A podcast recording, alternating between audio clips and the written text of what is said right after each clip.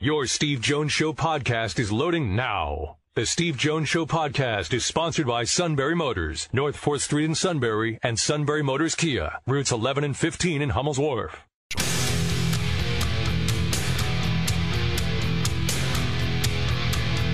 This is the Steve Jones Show on News Radio 1070 WKOK. Now, from the Sunbury Motors Studio, here's Steve Jones.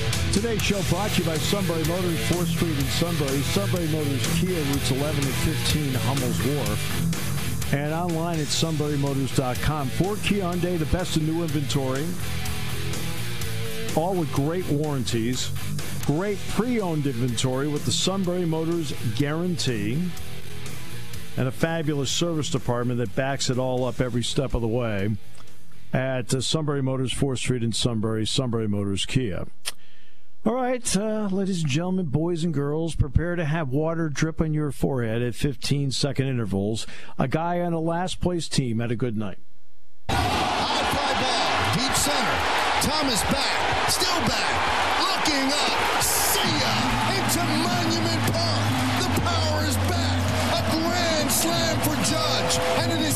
Six nothing Yankees.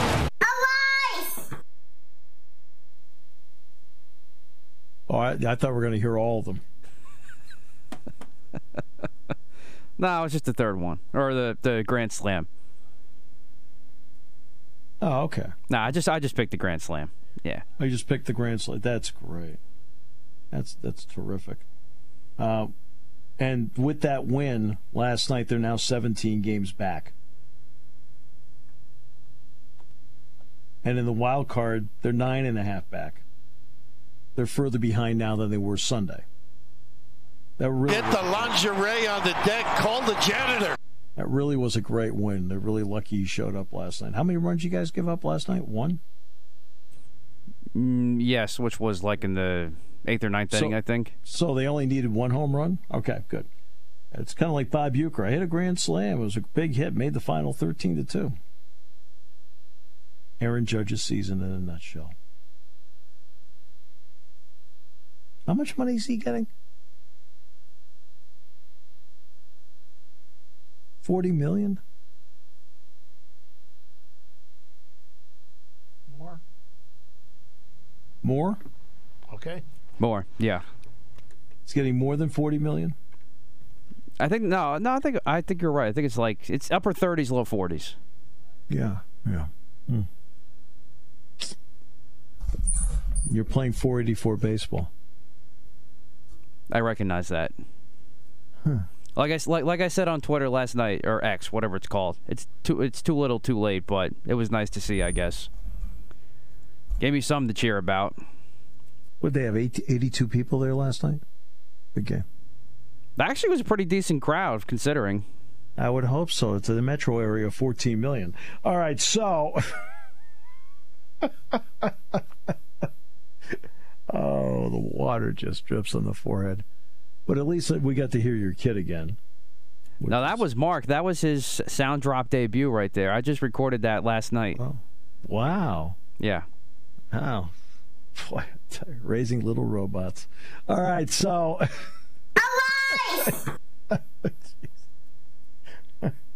what about dinner? Mom!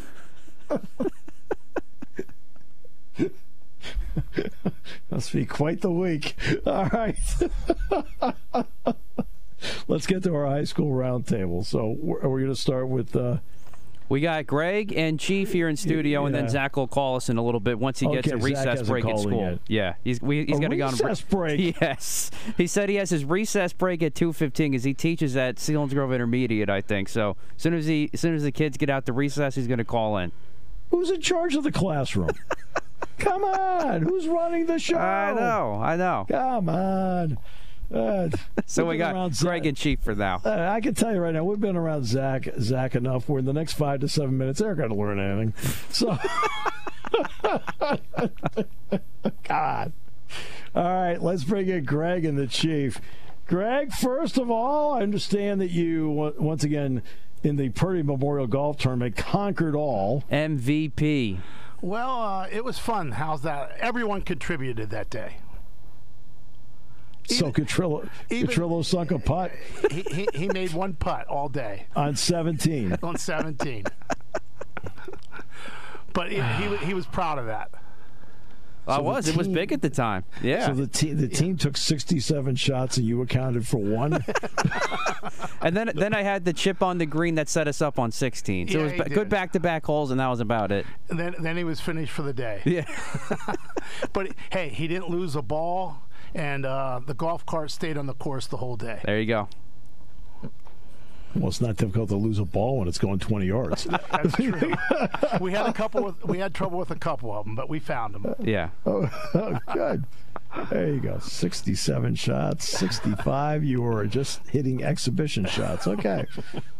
Wow, that's a, that's not a great percentage, Matt. Get the lingerie on the deck. Call the janitor.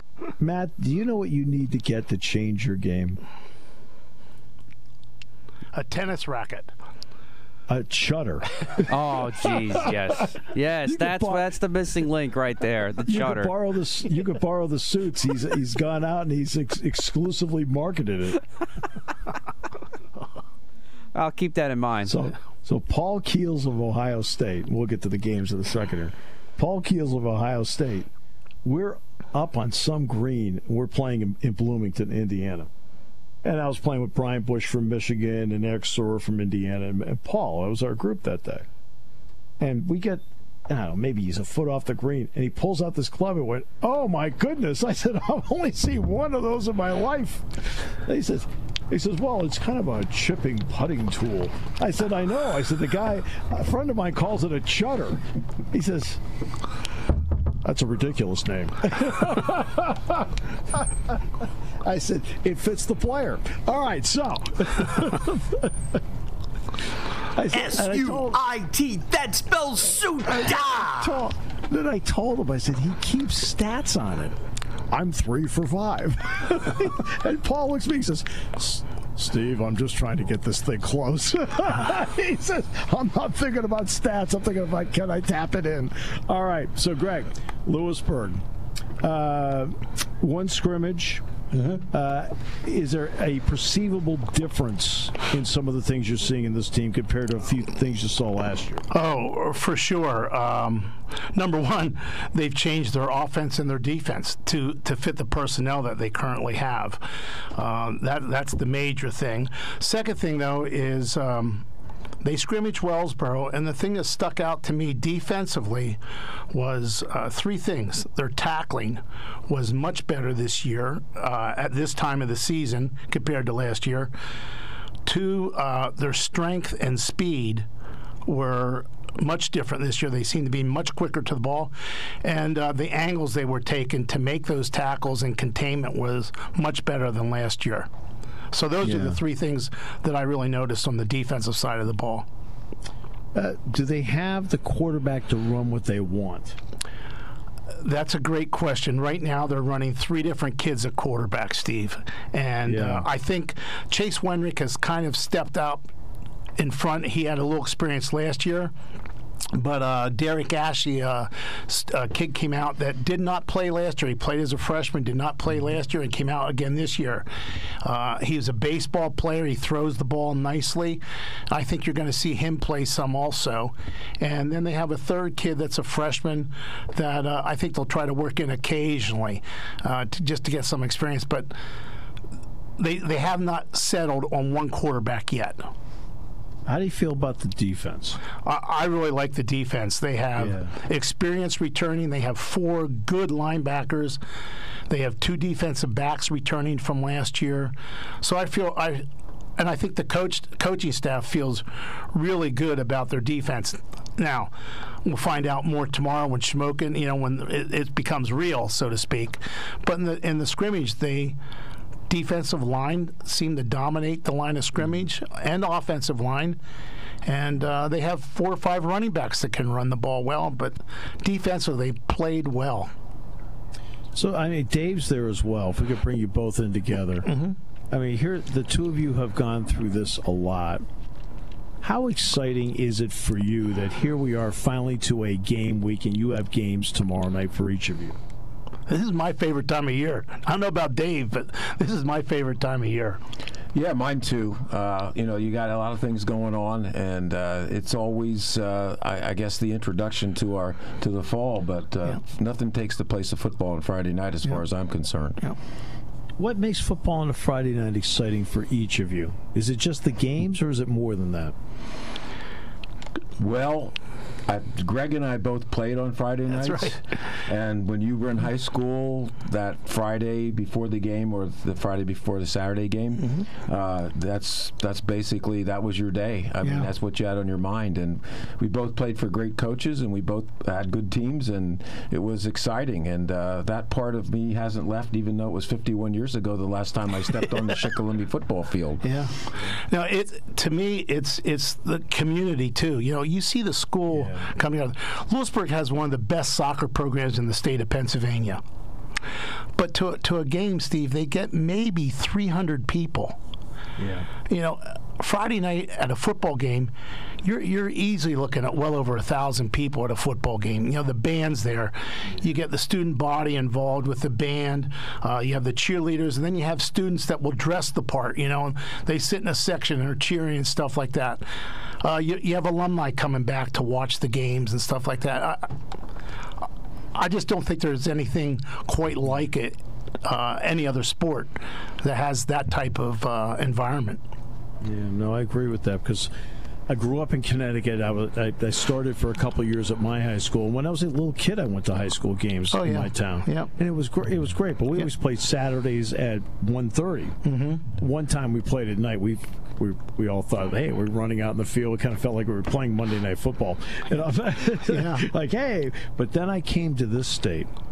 And then I found out what high school football really was all about. Yeah. And uh, it's just something about it's just different here. So yeah, it really it, is. It's different in the valley. Uh, it is, yeah. And uh, then, of course, you get a little bit southeast of here, and you get into the coal region, and the two intermix, and it's uh, it's it's uh, like I said, I think you said it right, and, and uh, Greg said it right. There's, I don't think there's anything like it in, in mm. a lot of the other states. I really don't. Yeah. Uh, so, Dave, uh, there'll be a change in how Shikellamy plays. How yeah. excited are you to see the style of play and what it can mean?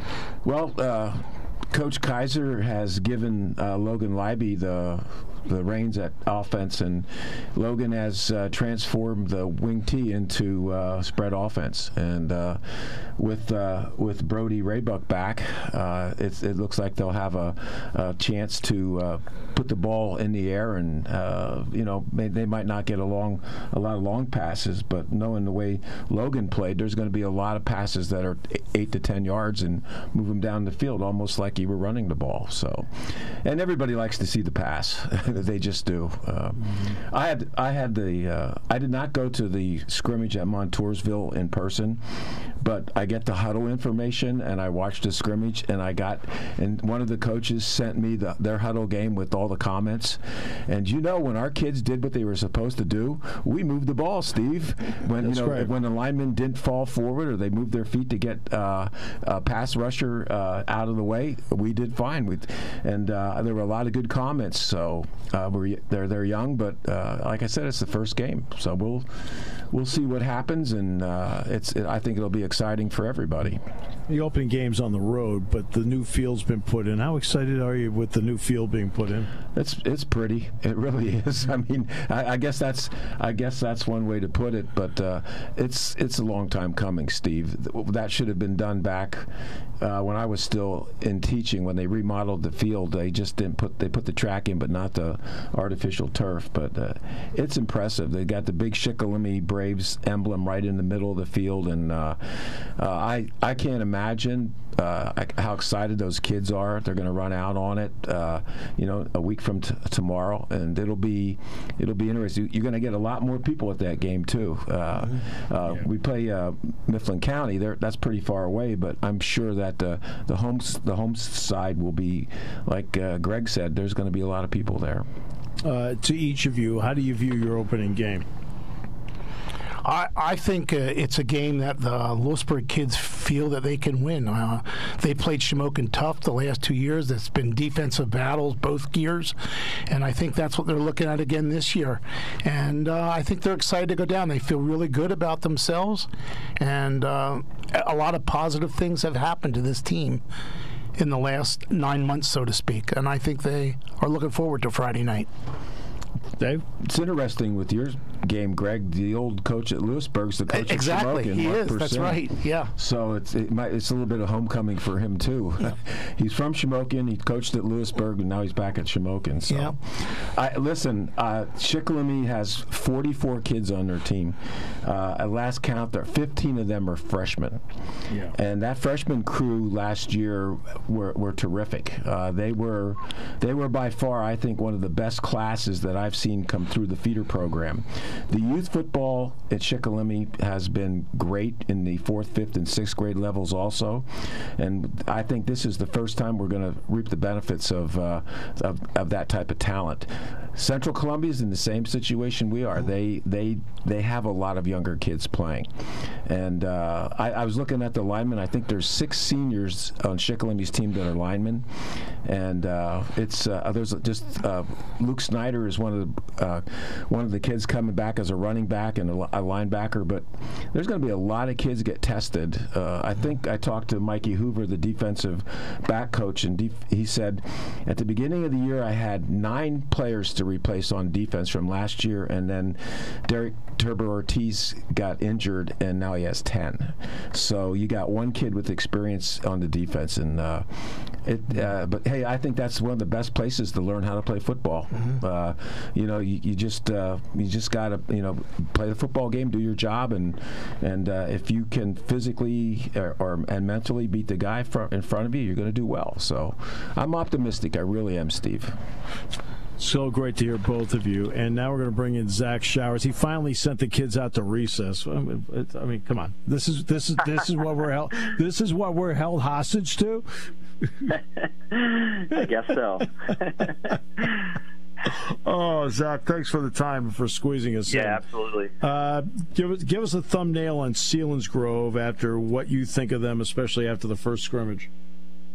Um, this is uh, this is uh, shaping up, I think, to be a pretty fun season for Selinsgrove. Um, they're a team that has, especially offensively, you have a, a quarterback back in Mark Pastore, who's going to be in his third year starting. You have a, a all conference uh, running back in Tucker Teets, and um, you have a really great wide receiver in Gavin Bastion. And I think more importantly, you have a lot of uh, linemen that are back on this team who have put a lot of time in the weight room. So um, this is a team that has a ton of experience offensively.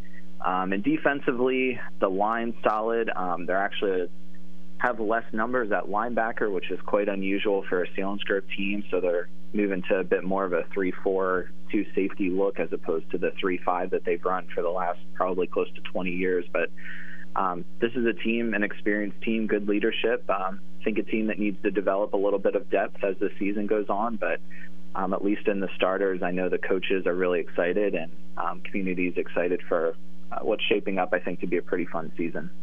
Where has he improved as a quarterback now that he's in his third season of being the starter? Um, I think the big thing is just decision making. Um, talking to Coach Derek Hicks yesterday, um, one of the things that he stressed was just the ability to come to the line. And um, in the past, it was mostly one play coming in, and that's the play you're running. Whereas now, as a senior, you're able to you know read the defense, and if if something's there, you can check in and out of a run or a pass play and look to the sidelines and, and switch things up. So that's I think just being able to process that um, and know where you know where you can make changes based on coverage and based on what teams are showing you. Uh, the opener. Uh, where will where will the test be in this opener? So Delaware Valley, um, they're a 5A school. They're actually the largest 5A school in Pennsylvania. So um, I think one of the biggest challenges is just going to be depth. Um, Delaware Valley has a lot less two-way guys compared to Selinsgrove right now.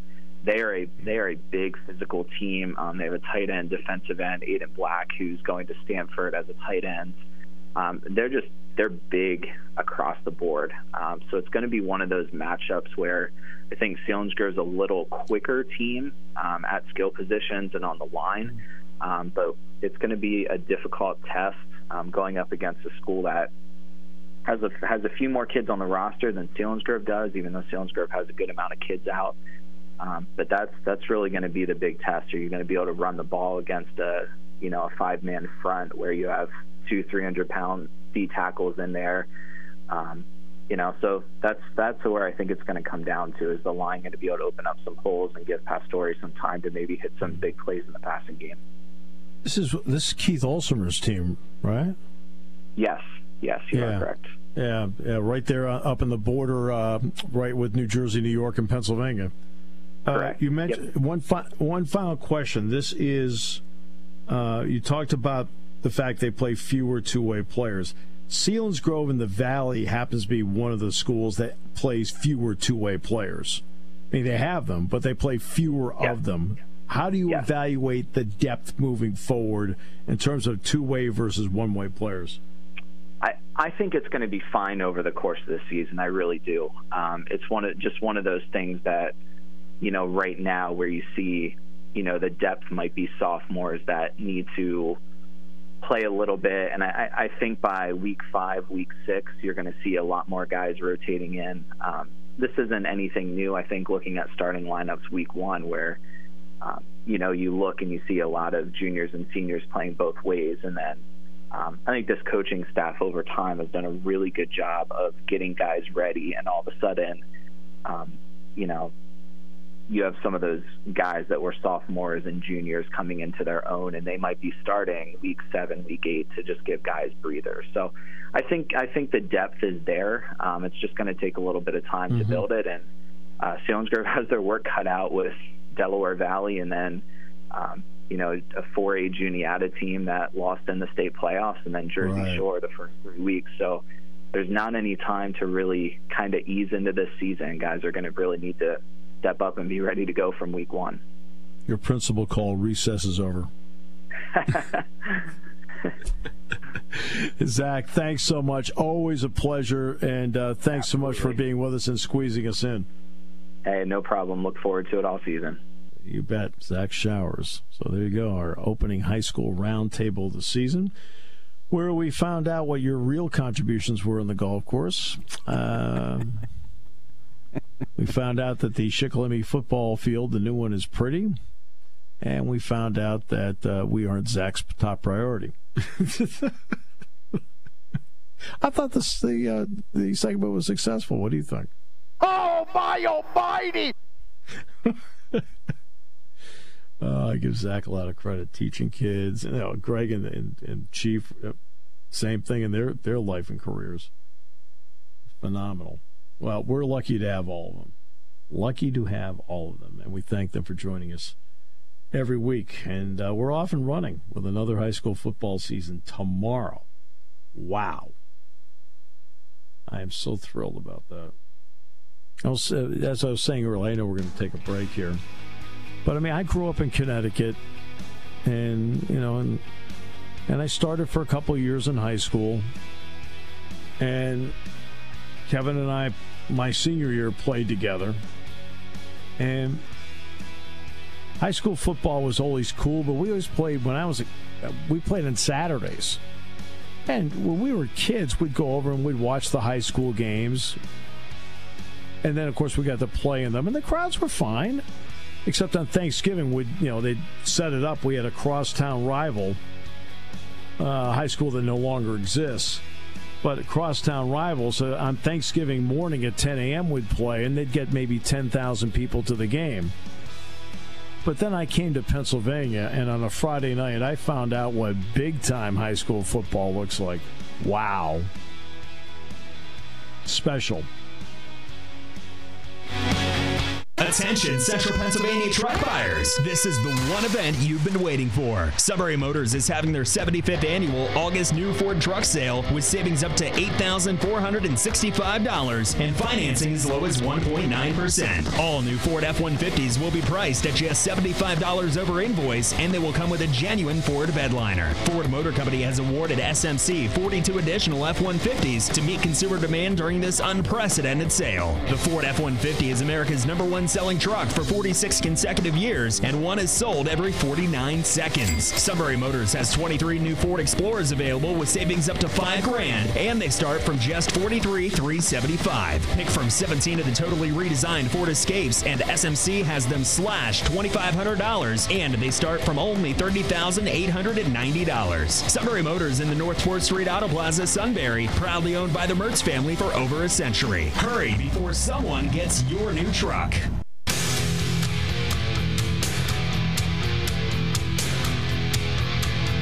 This is the Steve Jones Show on News Radio 1070 WKOK. Now, from the Sunbury Motors Studio, here's Steve Jones. Sunbury Motors, 4th Street in Sunbury. Sunbury Motors Kia, routes 11 and 15, Hummel's Wharf, and online at sunburymotors.com.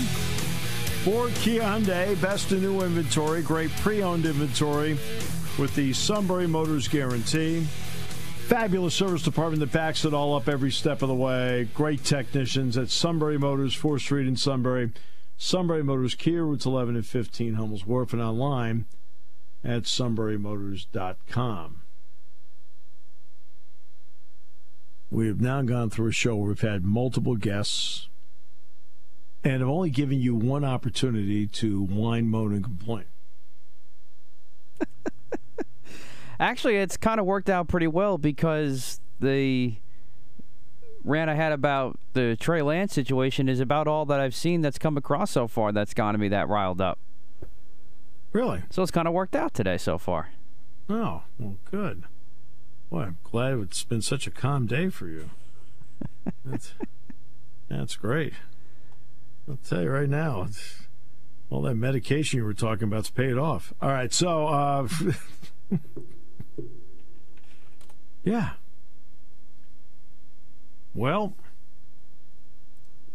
uh, the uh, Iowa gambling story has been a big one. Uh, and it's something that we have harped on for weeks. This is not one of those things where it came up today or yesterday and we talked about it. We talked about it for weeks and we brought up Noah Shannon's name for about a month. Uh, he's going to appeal, but there's a difference. Okay? There's a difference between pro sports and college sports. In pro sports, because of a union, when you appeal your suspension, you continue to play until there's a determination one way or the other. Not in college sports. Not in college sports. You don't play until it's determined what the end, end game is. So he has been suspended for the season. But the mystery is there are two other people, Matt, that have been also hit with some sort of sanction that they have not revealed yet because of FERPA laws. And the FERPA statute, which which protects students, not just student athletes, but students on campuses, uh, that is, uh, we may not we may not find out who those other two happen to be until they play the opener.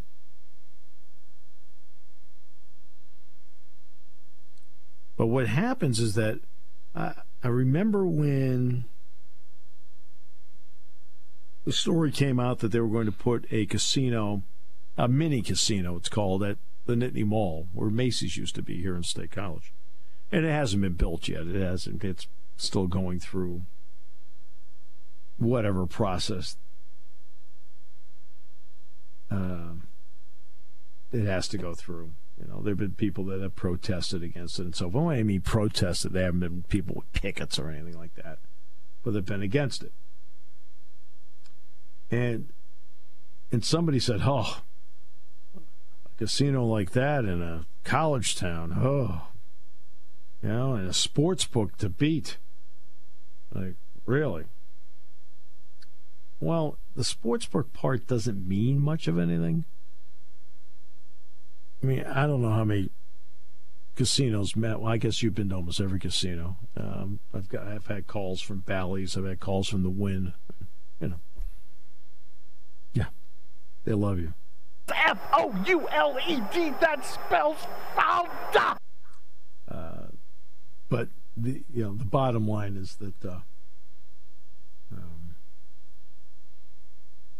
when you look at sport, anytime I've been in a casino, and as, and as you know, I've never placed a bet anytime. It's just not me. It doesn't. I have no intrigue to do it. There's not even a remote temptation to do it. It's just me. Uh, but I've been to many casinos because Penn State basketball has played in Atlantic City. They played in Las Vegas. You know, so I've been you know places that you know they played at the Mohegan Sun in Connecticut, and I've stayed there.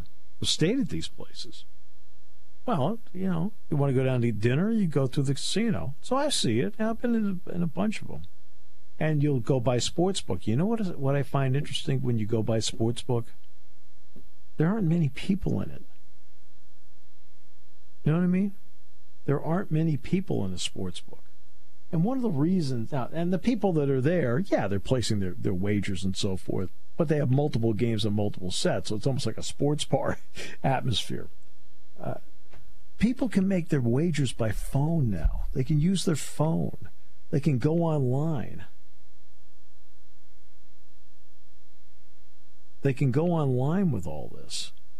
And because they can go online to then make their wager. That's why having one here would be no big deal. It may be a big deal for people who want to play roulette, blackjack, things like that. Um, well, slots, whatever. But in terms of the sports book part of it, could, anybody can place it from their phone anytime, anywhere. What the players at Iowa and Iowa State are charged with is A, they're underage, and B, they were using fake names, it is alleged, to place the bets, to essentially cover up that. Now, maybe they were covering up that they're underage, or maybe they were covering up the fact that as student athletes they were trying to get people to not know who they are, whatever. But that's why when, I laugh when I hear, well, they must not be doing a great job of communicating the rules to them. Uh, they're using fake names. They know. I said evidently they do know the rules because they don't want to use their own names. They must know some rules. uh, but as I said yesterday, and I continue to, I want to emphasize it. Don't start jumping up and down because, oh, look what happened to them. Every coach in America is scared to death of this. They are so worried about it. It's another thing to worry about. And when Iowa, I'm sorry, when the Alabama um, baseball scandal came up and the coach ended up being fired for. The bet was made at Great American Ball Park in Cincinnati. And the A's, I mean, the Reds were on the road playing the A's at the time. But that tells you how diligent these people are looking for this stuff. That bet was made in Ohio. It wasn't even made in Birmingham or Tuscaloosa or Montgomery or whatever. It wasn't made in you know, Huntsville. It was made in Ohio. And they tracked it down. Wow.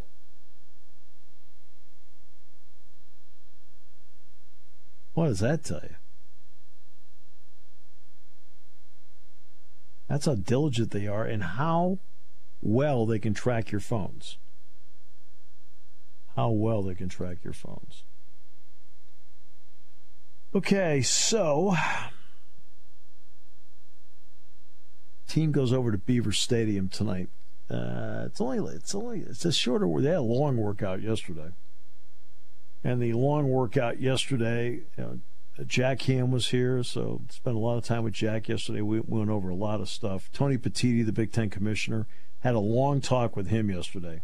Not a short talk, not like, "Hey, how you doing? Great, hey, great to have you." No, we talked for a while about a lot of different items.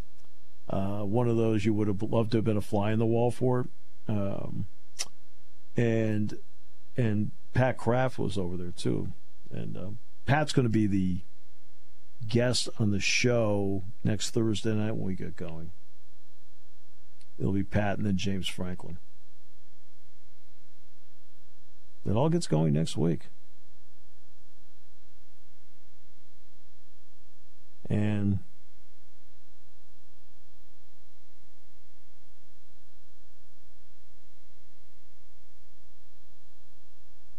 I think that uh, and tonight's going to be a shorter one. And they'll be more. Then they'll do more tomorrow. They're up to the part now where they've broken into scout teams, and they've been working on what West Virginia does. So that's where they are. No, James did not name a starting quarterback yesterday. Did not name a starting kicker yesterday. Um, and he really, there was a there was a very simple. You know what the simple reason was why he didn't do it yesterday?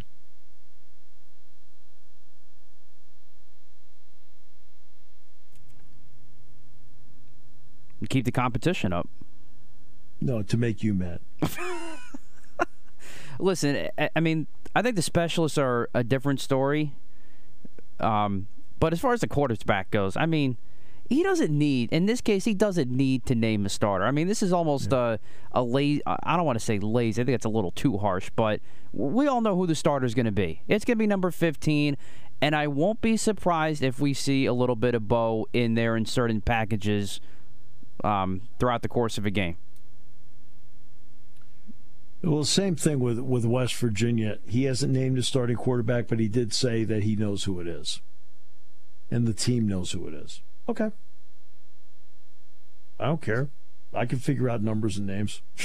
not not that worried about it. Then there's your guy Cashman. Um, he says says the fans have made their thoughts on him loud and clear. They're disappointed. Quote, it's been a disaster of a season. We're embarrassed by it. Wow. Are you embarrassed?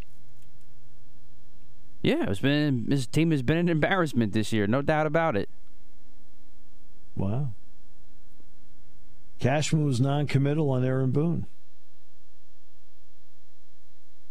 Cashman said that Boone has been doing everything he possibly can do, and that he's pulling all his levers.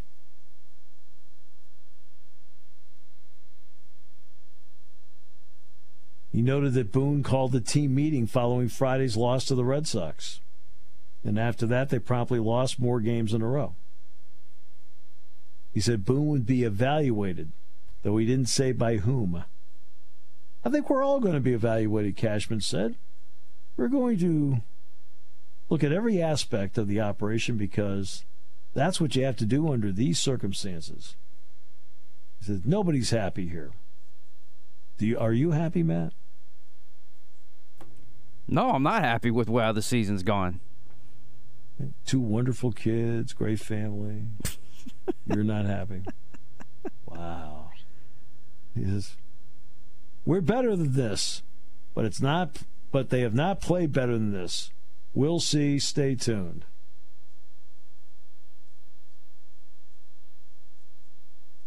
The first comment in the story no one does less with more than Cashman.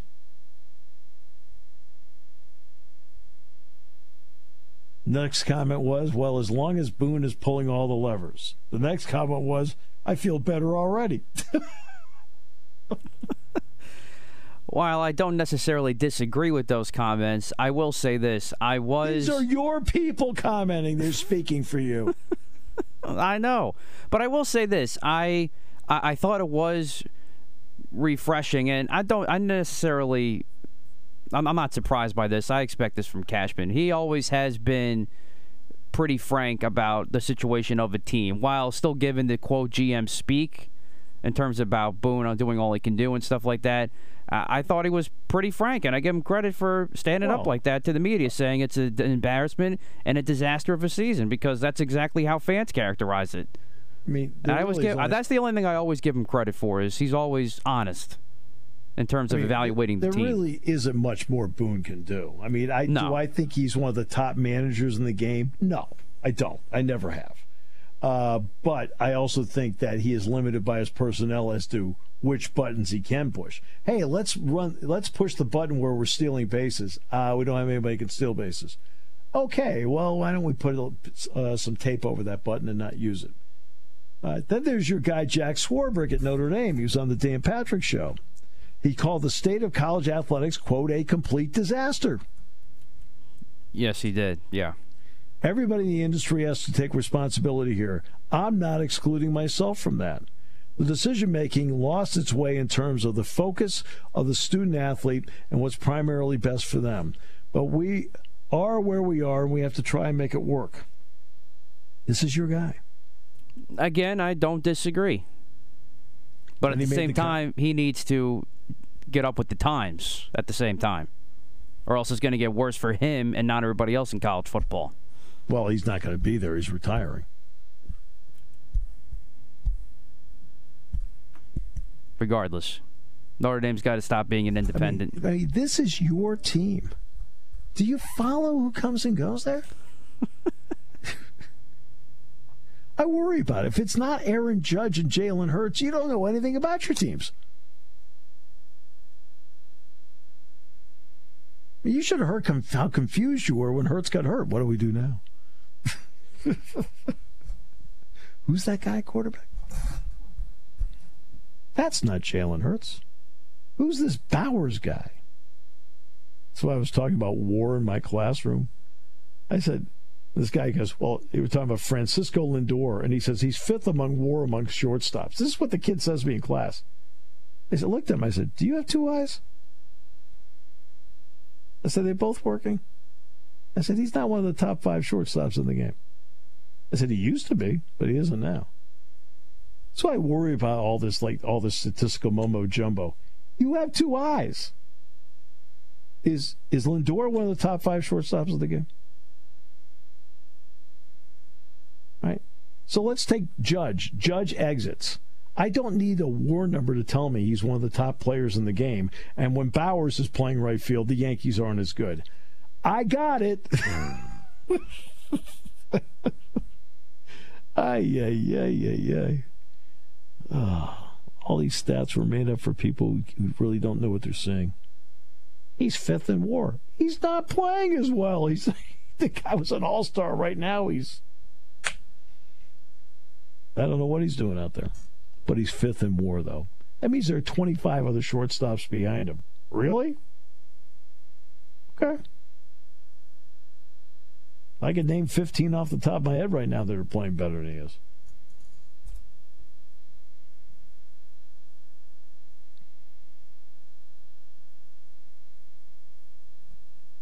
And at some point, Volpe will start hitting. Volpe's not a bad shortstop. He's actually pretty good out there. Yeah, he's definitely gotten a lot better as the as the years gone on. I, I I've always liked him, always, and, and so far I've been that same way. So Impressive.